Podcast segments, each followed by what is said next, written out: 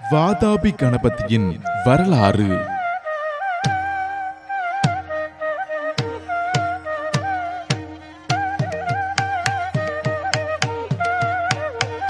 விநாயகர் வழிபாடு தமிழகத்தில் உருவாக காரணமாக இருந்தவர் திருச்செங்காட்டங்குடியில் உள்ள வாதாபி விநாயகர். பல்லவ மன்னன் நரசிம்மவர்மனிடம் சேனாதிபதியாக இருந்த பரஞ்சோதி ஒரு சமயம் வடநாட்டிற்கு போருக்குச் சென்றார்.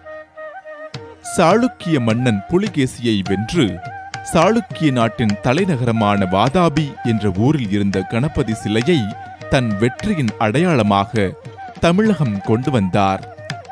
தன்னுடைய சொந்த ஊரான இத்தலத்தில் அந்த சிலையை பிரதிஷ்டை செய்தார். வாதாபியிலிருந்து வந்ததால் இந்த விநாயகர் வாதாபி விநாயகர் என்ற பெயர் பெற்றார். இந்த விநாயகர் ஒட்டிய வயிறுடன் காட்சி தருவது சிறப்பு. விநாயகர் சதுர்த்தி என்று இவருக்கு சிறப்பு பூஜைகள் செய்யப்படுகின்றன. வாதாபி கணபதி கோவில் திருச்செங்காட்டங்குடியில் உள்ள உத்ரா பசுபதீஸ்வரர் கோவிலில் அமைந்திருக்கிறது.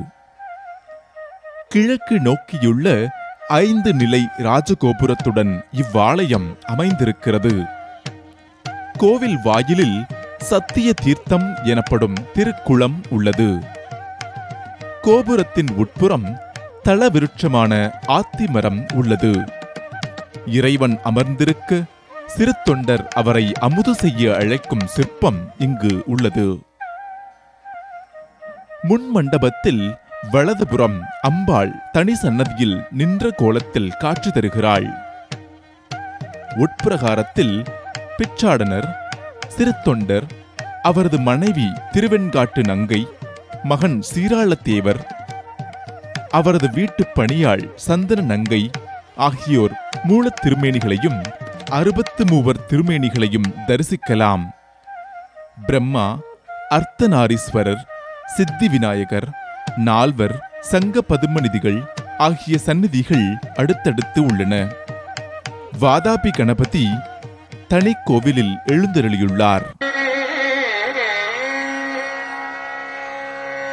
மகாகணபதிம். மீண்டும் மற்றொரு கோவிலுடன் சந்திப்போம். மகாகணபதிம். மனசாஸ்மராமி மகாகணபதிம்.